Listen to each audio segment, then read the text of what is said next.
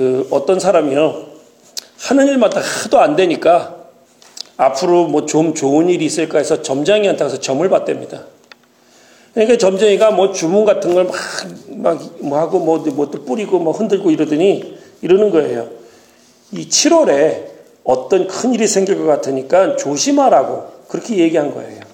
그러니까 이 사람이 7월 내내 굉장히 조심하고 또 그랬는데 별, 별 일이 없이 그냥 지나가 버린 거예요.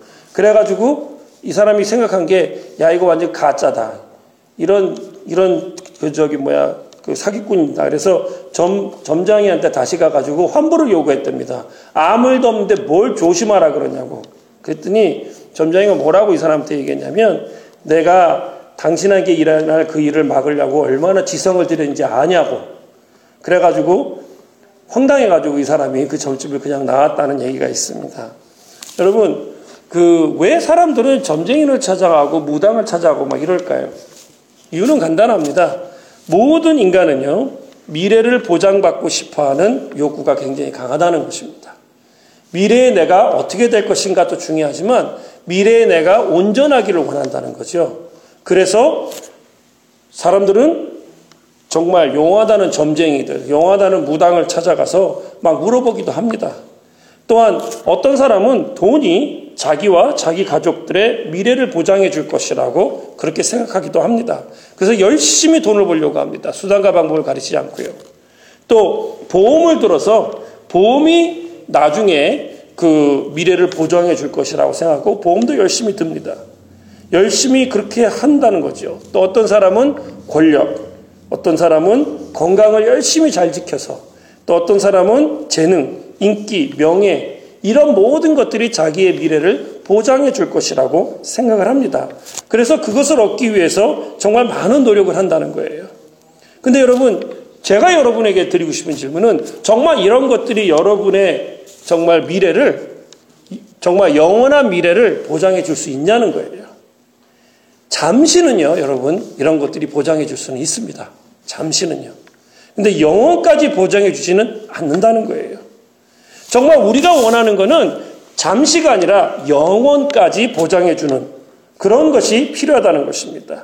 오늘 본문에서 하나님께서 그것에 대해서 야곱에게 말씀하시는 것이 창세기 35장 1절부터 15절에 있는 말씀입니다. 오늘은 저희가 원래는 1절부터 7절의 본문을 가지고 말씀을 드리려 하다가 어, 마지막 15절까지 다 읽는 걸로 제가 결정을 했습니다. 여러분 왜 그래 왜 하나님께서는 오늘 본문에서 야곱에게 새로운 미래, 영원한 미래에 대해서 말씀하고 계실까요? 왜냐하면 하나님은 오늘 우리에게 영원한 미래, 우리가 정말 보장받고 싶은 영원한 미래는 하나님께로부터 온다는 것을 알기 원하신다는 것입니다. 하나님만이 우리의 미래를 보장해 주실 수 있는 분이라는 거예요. 오늘 성경에 나오는 야곱을 보시면요. 이 사람은 정말 자신의 미래를 정말 어떻게 좀 스스로 보장하려고 굉장히 노력했던 사람입니다. 여러분 제가 창세기를 여러분과 새벽기도 때 나누면서 여기 계신 그 굉장히 이 야곱을 신랄하게 깠습니다.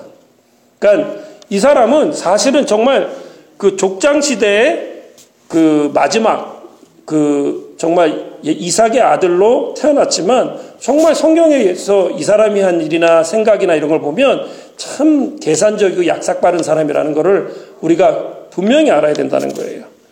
이 사람이 자기의 미래를 어떻게 보장받으려고 어릴 때부터 했는지를 우리가 알아야 합니다. 여러분이 창세기 26장 12절 13절을 보시면 아버지 이삭이 다른 사람들은 가뭄에 다 그냥 죽을 쓰고 있는데 그 해에 100배의 수확을 얻습니다.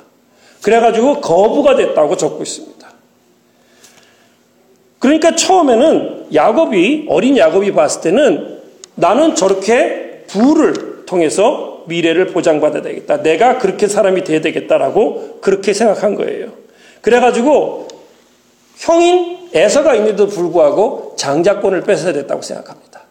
그래서 어느 날 죽을 쓰고 있었는데 형이 사냥을 갔다가 돌아왔어요. 배가 너무 고프니까 야 나한테 죽 좀 줘라 그랬더니 장자권을 팔면 내가 죽을 주겠다고 얘기합니다. 그러니까 에사가 너무 배가 고프니까 그 죽게 그리고서는 그 죽을 받아 먹어요. 그래서 장자권을 뺐습니다. 명분을 뺏은 거예요. 그 다음에는 그 정말 아버지한테서 장자의 축복권을 형 몰래 뺏어버립니다. 이 사람이 야곱이요, 여러분. 왜 그랬을까요? 장자에게는 그 당시 문화는 뭐였냐면 장자에게 무조건 재산의 반이 갑니다. 그리고 나머지 자식들이 이걸 나눠 갖는 거예요. 그러니까 이 야곱의 의도는 뭐였냐면 장자권이 무슨 언약의 축복, 1차적으로는 언약의 축복이 아니었다는 거예요. 야곱에게 있어서 이 장자권을 뺏어야 되고 장자의 축복을 뺏는 이유는 언약의 축복의 이유가 아니라 재물이었다는 것입니다. 부를 많이 차지하기 위했다는 거예요. 여러분, 장차 자기가 재산의 절반을 가지고 부자가 되어서 스스로 무언가를 잃어보려고 했던 사람이 야곱이라는 것입니다. 그래서 아버지를 속이고 장자의 축복을 뺐지요. 근데 여러분, 어떻게 됩니까? 자기가 장자의 축복을 받았는데 이게 형 에서, 에서한테 들키잖아요. 그래가지고 장자의 축복이나 장자의 재산이고 뭐간에 한 푼도 못 받고 도망가는 신세가 됐단 말입니다. 이게 바로 야곱의 모습이었어요. 스스로 돈을 벌어서 뭔가를 하겠다 그랬는데 안 됐다는 겁니다. 자기가 장자꽃 빼앗고 소원을 다 성취한 것 같았는데 안 됐다는 겁니다. 결국은 외삼촌 라반의 집으로 갑니다. 거기서 근 20년을 종처럼 일합니다. 물론 거기서 거부가 되긴 합니다. 그리고 그가 원하는 소원을 다 성취한 것 같은 느낌도 받습니다. 열두 아들을 두었고요. 정말 네 명의 부인을 두고 한 명은 자기가 정말 사랑하는 아내였습니다. 재산도 얻었습니다. 근데 그것이 그의 미래를 보장해 주지 못했다는 거예요. 그 정도 되면 아 여기서 이제 내가 정말 펼치고 살아야 되겠다라고 생각을 했는데 그게 안 됐다는 겁니다. 왜요? 문제는 이거였어요. 외삼촌 라반과의 관계가 좋아 나빠지기 시작한 겁니다. 그리고 그것 때문에 도망치듯이 자기의 재산인 그 가축들과 그 가족을 끌고 가나안으로 도망갔습니다. 도망가고 있는데 보니까 에서가 큰 형 에서가 자기에게 400명의 군대를 데리고 쫓아온다는 거예요. 그래가지고 또 형 에서한테 사정사정 해가지고 형 에서와의 문제를 해결합니다. 그리고 나서 형이 아직도 두려운 거예요. 그래서 형과 같이 올라가지 못합니다. 어떻게 됐습니까? 세겜이라는 곳에 가서 10년 동안 정착하게 됩니다. 여러분, 세겜에 가서 10년을 정착하는 동안에 또 문제가 생깁니다. 이제는 형도 피했고 자기는 어느 정도 재산도 있고 세겜 사람이랑도 잘 이렇게 평화롭게 지내는 것 같았어요. 그런데 세겜족 그 성주의 추장 아들한테 딸 디나가 강간을 당합니다. 아들들 두 명이 보복하기 위해서 세겜 사람들을 속이고 할례를 받게 한 다음에 그 동안에 들어가서 죽입니다. 그러니 그 사람들이 가만히 있겠냐는 거예요. 성공한 것 같았는데 그 정도면 잘 피하고 살았던 것 같았는데 인생의 가장 큰 위기가 닥칩니다. 그래서 오늘 바로 35장 전장의 마지막 절인 34장 30절을 보시면 야곱이 이렇게 얘기합니다. 야곱이 시므온과 레위에게 이르되 너희가 내게 화를 끼쳐 나로 하여금 이 땅의 주민 곧 가나안 족속과 브리스 족속에게 악취를 내게 하였도다. 나는 수가 적음으로 그들이 모여 나를 치고 나를 죽이리니 그러면 나와 내 집이 멸망하리라. 한마디로 얘기해서 야곱은 지금 절대절명의 위기입니다. 이제는 뭐 삼촌 라반이 아니고 형 에서가 아니라요. 그 주변에 있는 모든 가나안 족속 전체가 야곱의 집안을 다 죽일 수도 있었다는 것입니다. 그렇게 어쩔 줄 몰라 하고 있는데 하나님께서 오늘 본문 35장 1절과 9절부터 12절에 야곱을 책망하지 않으십니다. 그러면서 직접 말씀하시는 거예요. 그게 뭐냐면 베델로 올라가라는 것이었습니다. 베델로 올라가서 네가 처음에 서 베델에서 서원했던 것을 지키라고 말씀하십니다. 그러면서 그러면 너의 미래 보장하겠다는 거예요. 너의 자손을 통해서 백성들의 총회가 나올 것이라고 하면서 민족이 일어날 것이고 나라가 일어날 것이라고 그렇게 말씀해 주신다는 겁니다. 5절을 보니까 그렇게 하나님 앞에 순종하고 올라가니까 그 사람들을 추적하는 자가 없었다고 적고 있습니다. 생명을 잃지 않고 하나님 보호해 주셨다는 거죠. 구절을 보면 야곱 자신이 복을 받습니다. 그리고 11절과 12절을 보면 그 후손들이 복을 받는 장면이 나오고요. 그것을 약속하시는 하나님의 말씀이 적혀져 있습니다. 여러분, 구약 성경은요, 참 간단합니다, 여러분. 구약 성경은 하나님께서 백성들이 이스라엘 백성이 주시는 말씀이 너무나 간단해요. 네가 내 말을 듣고 따르면 순종하고 따르면 너희들의 인생을 보장해주고 축복하시겠다는 것이 하나님의 뜻이었습니다. 간단하죠. 근데 문제는 뭐냐면 이스라엘 백성들이 그걸 못 믿었다는 겁니다. 못 믿어서 항상 다른 길을 찾습니다. 항상 우상 숭배했다는 거예요. 결국은 멸망의 길로 갈 수밖에 없었다는 것입니다. 여러분, 우리가 기억해야 될 것이 바로 이겁니다.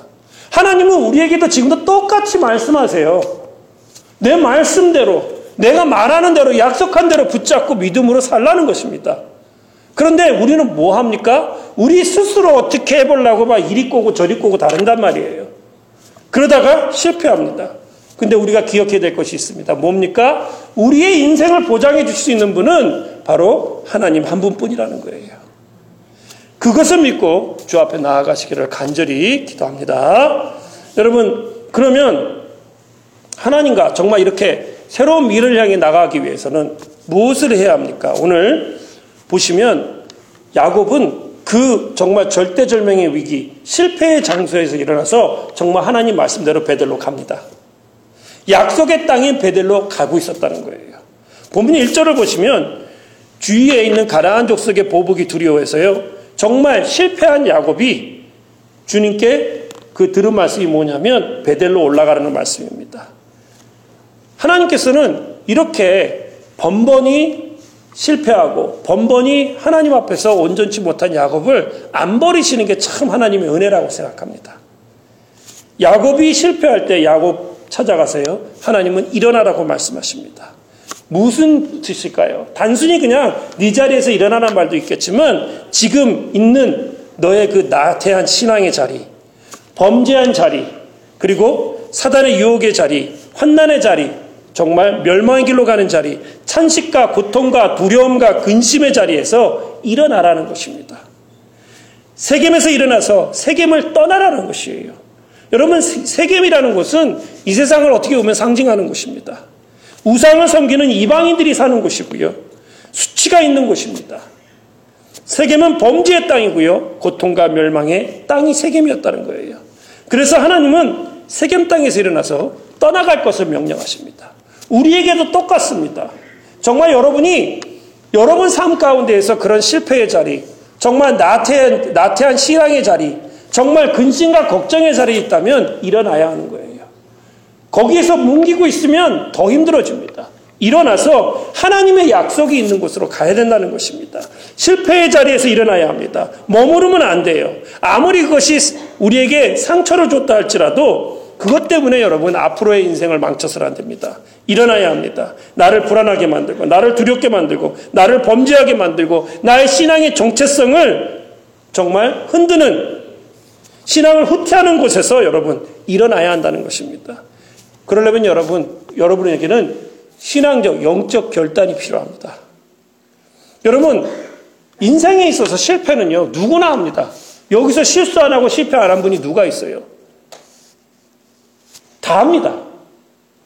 하지만 실패를 했다는 게 중요한 게 아니라 실패를 어떻게 대처하느냐가 더 중요하다는 거예요, 여러분.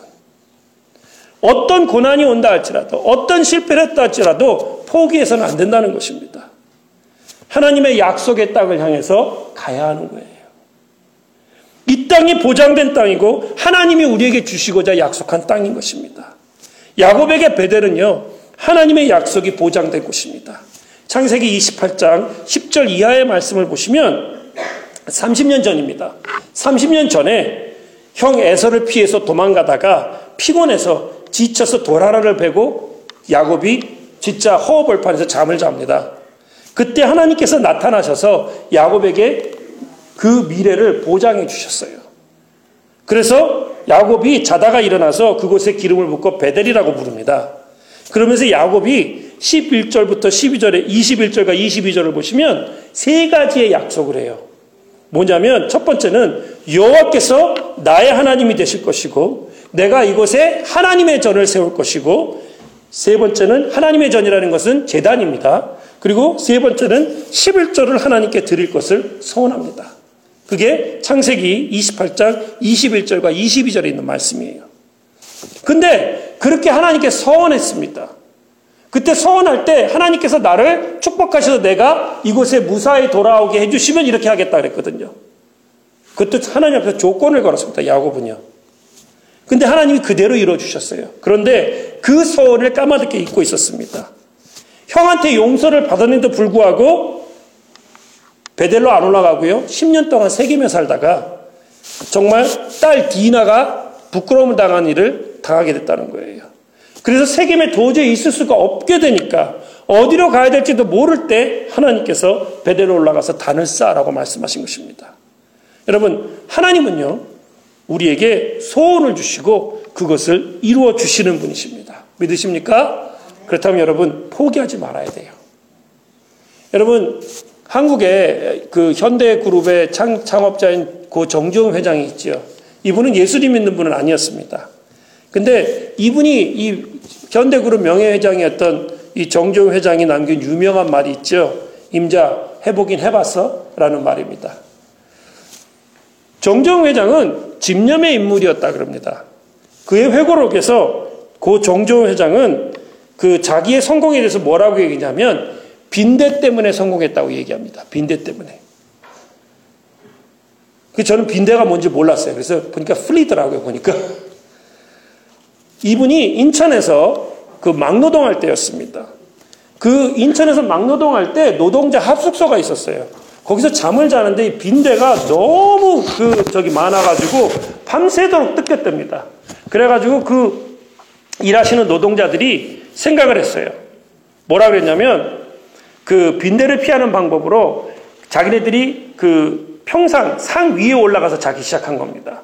그리고 상 밑에 있는 그 받침대를 이렇게 물그릇을 놨어요. 그래서 빈대가 그 상을 타고 못 올라오게 그 물에 빠져 죽으니까. 그래서 모든 사람들이 좋은 아이디어를 생각하고 잤습니다. 하루가 지나고 이틀이 지나는데 3일째부터 또다시 빈대에 물리기 시작합니다. 그래가지고 사람들이 전부 다 생각을 한 거예요. 도대체 이 빈대가 어떻게 올라오는 거지? 봤더니, 그 불을 켜고 봤더니요, 빈대 떼들이 벽을 타고 올라가서 선장으로 올라갑니다. 그리고 사람들이 있는 곳에 가서 떨어지는 거예요. 그래가지고 자기네들을 물어뜯고 있었던 것입니다. 그때 이 정지용 회장이, 고정지용 회장이 소름 끼침을 느꼈대요. 하물며 빈대도 목적을 위해서 저토록 머리를 쓰고 저토록 죽은 힘을 다해 노력해서 성공하는데 나는 빈대가 아닌 사람이다. 빈대한테도 배울 건 배우자. 인간도 무슨 일이든지 절대 중도 포기하지 않고 죽임을 다한 노력만 쏟아본다면 이루지 못할 일이 없다라고 그때 깨달았답니다. 결국 그 빈대에게 얻은 교훈을 통해서 모든 고난과 어려움을 극복하고 현대그룹을 일으킨 분이 고 정주영 명예회장이라는 거예요. 여러분, 이분은 인간의 집념으로 그 일을 이루었습니다. 하지만 여러분, 우리는 집념이 아니라 하나님의 약속으로 이루어진 사람입니다. 하나님이 약속하셨고 하나님이 이루어 주시겠다 그런 거예요. 인간의 어떤 노력, 인간의 어떤 능력, 재능, 집념 모두 다 차이 있을 수 있습니다. 하지만 우리는 그게 아니라요. 하나님의 약속입니다. 하나님 약속하여 받은 소원은 결코 포기해서는 안 됩니다. 여러분 이스라엘 백성들을 보십시오. 하나님께서 가나안 땅이 니네 땅이라고 약속하고 주셨어요. 그러면 들어가서 찾아오면 될 거 아닙니까? 근데 막상 도착해 보니까 어떻게 행동합니까? 민수기 14장에 있는 내용입니다. 12명의 정탐꾼을 보냈는데 정탐꾼이 돌아와서 10명이 뭐라 그러냐면 12명이 다 뭐라 그러냐면 정말 적과 꿀이 흐르는 땅이고 좋은 땅이다. 근데 그 중에 10명이 뭐라 그러냐면 근데 쟤네들은 성벽이 높고 거인이고 우리는 메뚜기들입니다. 이렇게 얘기합니다. 도저히 못한다는 거예요. 어떻게 됩니까? 이 사람들이 밤새도록 웁니다. 그리고 새로운 지도자를 세워서 애굽으로 돌아가자고 얘기를 합니다. 그때 갈렙이 뭐라고 얘기합니까? 민주기 14장 8절에 있는 말씀입니다. 여호와께서 우리를 기뻐하시면 우리를 그 땅으로 인도하여 들이시고 그 땅을 우리에게 주시리라. 그들은 우리 밥이니라라고 얘기합니다. 여러분 하나님의 약속이 있는데도 불구하고 그들은 눈에 보이는 것을 보고 포기했다는 것입니다. 여러분 주님이 약속이 있는 베델로 올라가시면 됩니다. 그 약속대로 그 약속의 땅에 베델로 가시면 되는 거예요. 여러분 그것이 무슨 말이냐? 여러분이 분명히 물으실 거예요. 그게 뭐냐면 여러분이 은혜 받았던 그때로 돌아가라는 얘기입니다. 처음 은혜 받았을 때의 첫사랑과 첫 믿음과 첫 열심, 첫 감격으로 돌아가라는 거예요. 신앙의 고향으로 다시 돌아가라는 것입니다. 여러분 모두 세겜 땅에서 일어나서요. 베델로 올라가야 합니다. 그리고 그 하나님의 약속의 땅으로 다시 가서 다시 시작한 여러분이 되셔야 될 줄로 간절히 축원합니다. 여러분 그렇게 하나님의 주님 베델로 나아가려던 야곱이 2절과 4절을 보시면 그들 삶 가운데 있는 모든 우상의 잔재를 버리게 하는 것을 볼 수 있습니다. 참 이게 웃기는 얘기가 뭐냐면 야곱은 하나님을 섬기는 사람이었습니다. 근데 이 집안에 우상의 신상들이 너무나도 많았다는 거예요. 이게 도대체 어떻게 된 노릇입니까? 이방 신상들 그리고 귀걸이들을 상수리 나무 아래 묻었다 그럽니다. 여러분이 생각할 때 웬 귀걸이 그럴 거예요? 아 이게 그 금이나 은으로 만들었으니까 재물에 그 두지 말라 그래서 그랬나 생각하실 텐데 그게 아니고요. 그 당시 사람들은 이 귀걸이나 신상에 주문을 새기는 그 미신을 향한 주문을 새긴 것을 적어놨다 그럽니다. 그래서 그거를 차고 다니면 악기를 물리친다고 믿었대요. 그러니까 귀걸이 자체도 이게 장식품이 아니라는 겁니다. 미신 어떤 부적 같은 역할을 하고 있었다는 거예요. 그래서 너희들 신상 다 가져와. 또 너희 귀걸이 다 빼. 그리고 그것을 묻습니다. 여러분, 우상이라는 것이 무엇입니까? 우상은 하나님을 섬기는데 장애물 되는 것입니다. 하나님을 섬기지 못하게 하는 것이고요. 하나님을 하나님으로 볼 수 없게 만드는 것이 우상입니다. 그것이 꼭 우리가 무슨 만들어 놓은 어떤 신상이나 귀걸이 같은 것들이 안 될 수 있습니다. 우리의 가치관이 될 수도 있고 또 우리가 갖고 있는 생각, 쾌락주의나 물질주의나 아니면 세속주의나 지식이나 교만이나 아집이나 권력, 인기, 명예, 체면, 자녀, 뭐 부모, 병, 명예, 뭐 요즘 같은 애들은 뭐 컴퓨터나 뭐 저기 뭐야 저 뭐 핸드폰 같은 거 있잖아요. 습관 뭐 다 포함해서입니다. 하나님을 하나님으로 볼 수 없게 하는 것, 그 모든 것이 그거예요. 그, 그, 뭐, 뭐지? 할 수 없는 것, 그것이 여러분, 바로 우상이라는 것입니다. 하나님이 더 귀중해야 되는데, 하나님을 귀중하게 여기지 못하게 하는 것을 다 버려야 한다는 것입니다. 이런 것들이 인생을 보장해 주지 않습니다. 우리의 미래를 책임져 주지도 않아요. 여러분, 버리지 못하면 우상은요, 어떤 것이든지 간에 우리에게 올머가 되어서 우리를 괴롭힐 것입니다. 하나님이 싫어하시는 작은 습관, 별거 아닌 것 같은데, 결국은 그걸 가지고 있으면 우리가 그것에 넘어지고 만다는 거예요. 여러분, 어느 순간에 이 우상들이 우리를 넘어뜨릴 것입니다. 2011년에 미국 뉴욕의 그 아주 유명한 호텔인 소피텔 호텔에서 성폭행 의혹으로 미국 경찰에 의해서 체포된 사람이 있습니다.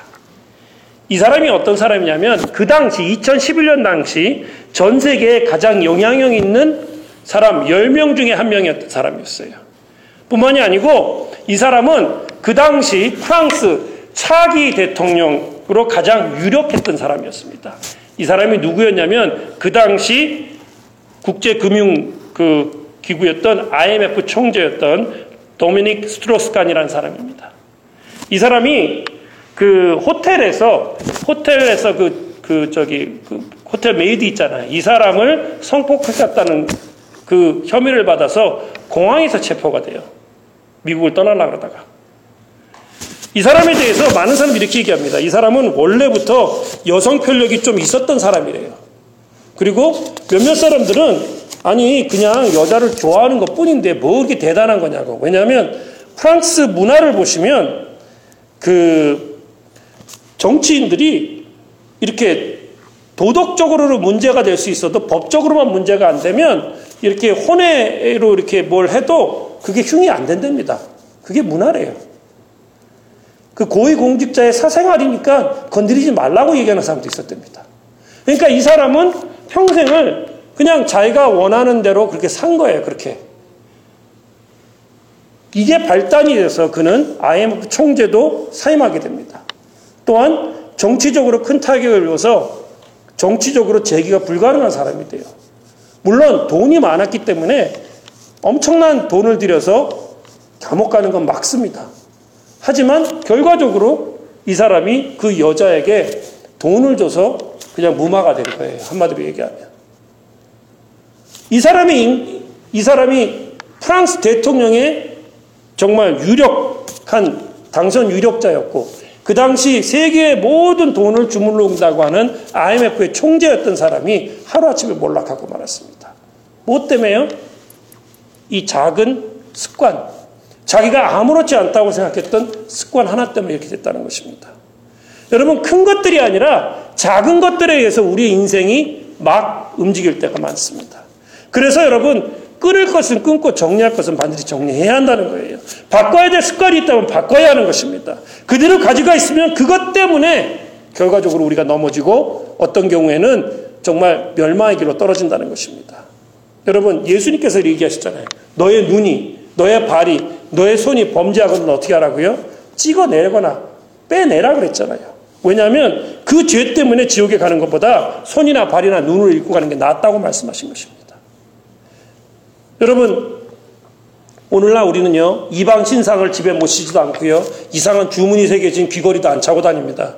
하지만 마음으로, 마음으로 하나님보다 더 의지하는 것이 있다면, 여러분, 이거는 우상 신상이나 귀걸이랑 똑같은 거예요. 여러분이 어떤 물질을, 여러분이 어떤 어떤 자녀들을 아니면 어떤 생각을 어떤 성취욕을 똑같습니다.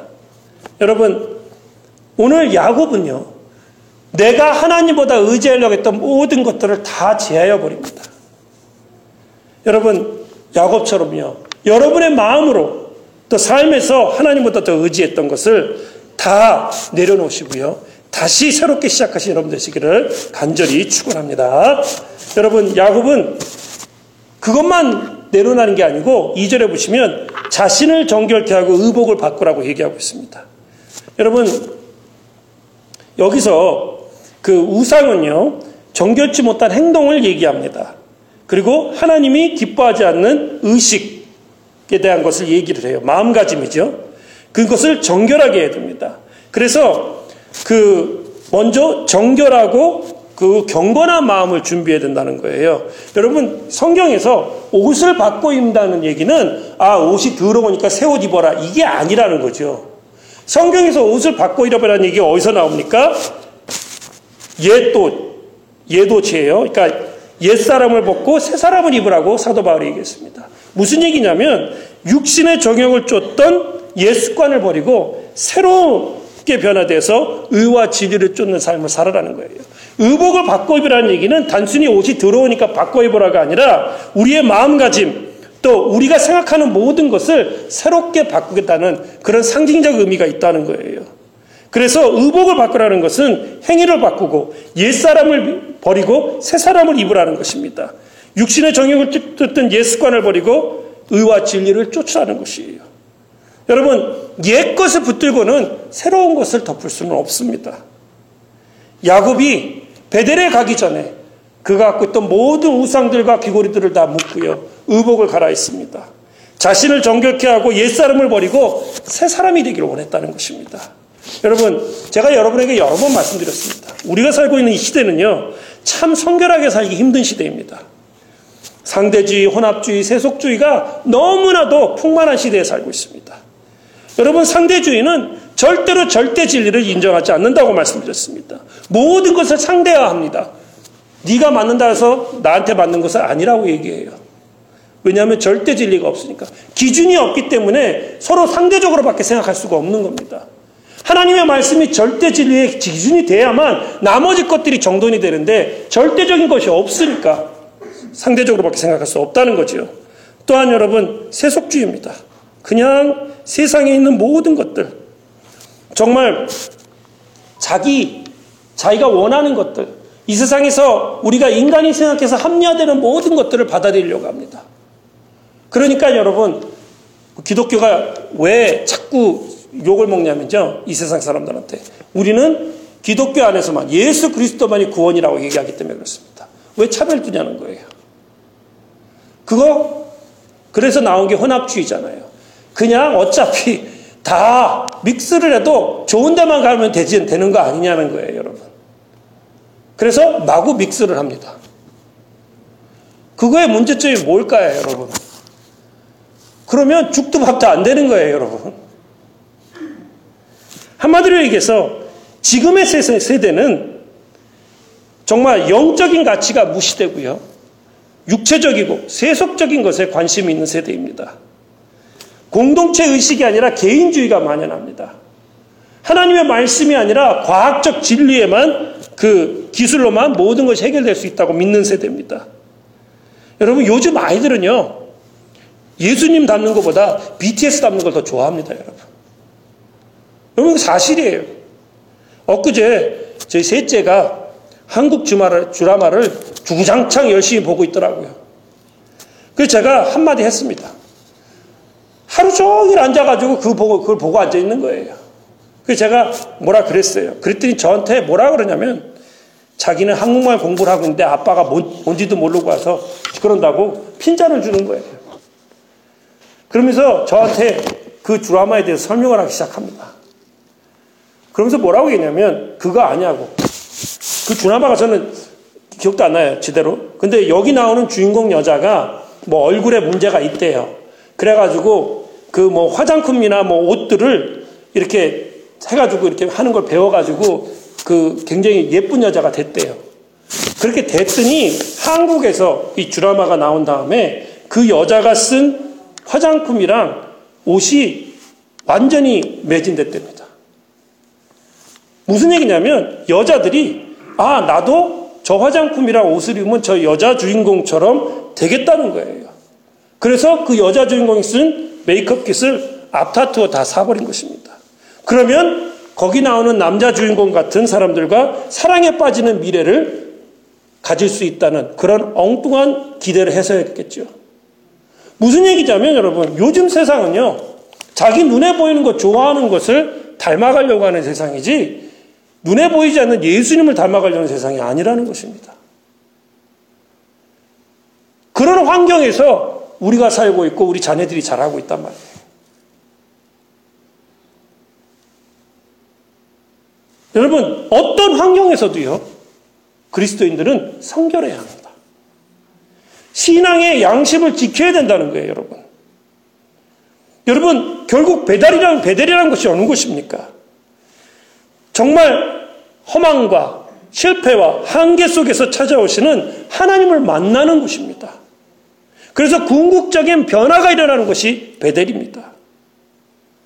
그곳에서 우리는 우리 시대에서 잃어버리지 말아야 될 신앙의 지조, 신앙의 양심을 지켜야 한다는 것입니다. 하나님이 야곱에 돌아가 야곱에게 베델로 돌아가서 뭐라고 얘기하십니까? 단을 쌓으라고 얘기하셨어요. 야곱은 정말 험난한 인생을 살았습니다. 자기 스스로 정말 잘 살아보겠다 머리 쓰다가 평생을 나그네 삶을 살게 돼요. 그런데 하나님께서는 이제 그 야곱에게 베델에 거하라고 얘기합니다. 여러분, 베델의 뜻은 하나님의 집입니다. 하나님의 집에 거하라고 한 것은 이제는 그만 방황하고 신앙 중심의 삶, 말씀 중심의 삶, 교회 중심의 신앙생활을 하라고 말씀하시는 거예요. 여러분, 이제까지의 삶이 어떻게 살았는지 중요하지 않습니다.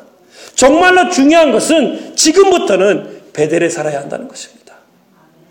여러분이 베델에서 신앙의 뿌리를 내린 복된 삶을 사시기를 여러분 간절히 축원합니다.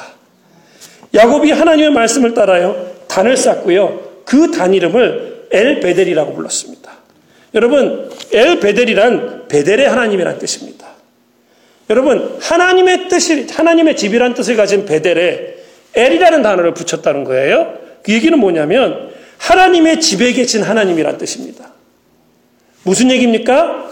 그가 엘 베델이라고 부른 이유는 그동안 이 사람은 껍데기 신앙을 가지고 살았다는 거예요.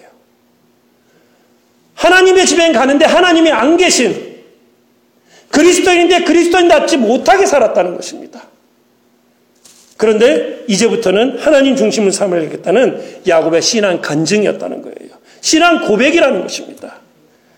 엘베델은 야곱이 하나님을 인격적으로 깊이 체험하는 장소였습니다. 계산 없이 주님을 만나는 장소였습니다. 평생 남을 속이고 자신의 계산에 따라 살았던 야곱이 이제 하나님을 그런 계산과 속임 없이 만나는 장소가 엘 베델인 것입니다. 10절에 하나님께서 내 이름이 야곱이다마는 내 이름을 다시는 야곱이라 부르지 않겠고 이스라엘이 내 이름이 되리라라고 하나님께서 말씀하셨어요. 왜 하나님께서 이렇게 말씀하셨을까요? 사실 이 말씀은 야곱이 창세기 32장 야복강가에서 하나님이랑 천사랑 씨름하고 난 다음에 이름을 이스라엘하고 주셨습니다. 이미. 그런데 하나님께서 35장에 다시 말씀하셨다는 거예요. 무슨 얘기입니까? 즉 35장까지는 야곱은 이스라엘처럼 살지 못했다는 것입니다. 그리고 35장 이후로부터는 야곱의 이름이 이스라엘로 불려집니다. 여러분, 우리의 신앙의 모습이 아직도 그리스도인의 이름은 받았지만 세상에 묻혀서 그 이름대로 살지 못한다면 우리는 베델로 돌아가야 합니다. 하나님을 인격적으로 만나야 합니다.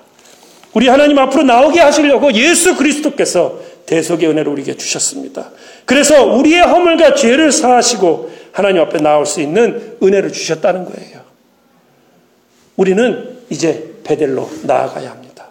하나님의 자녀로 하나님 원하시는 일을, 일을 이루며 그렇게 살아야 한다는 것입니다. 오늘 11절에 하나님은 자신을 전능하신 하나님이라고 그랬습니다. 여러분, 전능하신 하나님이란 말 저 참 좋아합니다. 왜냐하면 그 하나님의 이름은 엘샤다입니다. 우리는 주님이 인도하시는 곳에 가서요. 그것을 엘 베델의 장소로 삼고요. 엘샤다의 하나님을 체험함으로 우리 가운데 아무런 잘못, 정말 잘못만 있는 세겜의 땅에서 여러분 머무르지 말고요. 살아계신 하나님을 만나시는 여러분 되시기를. 그래서 진정으로 하나님의 일을 이루시는 여러분 되시기를 간절히 축원합니다. 시간에 같이 기도하는 시간 가졌으면 좋겠습니다.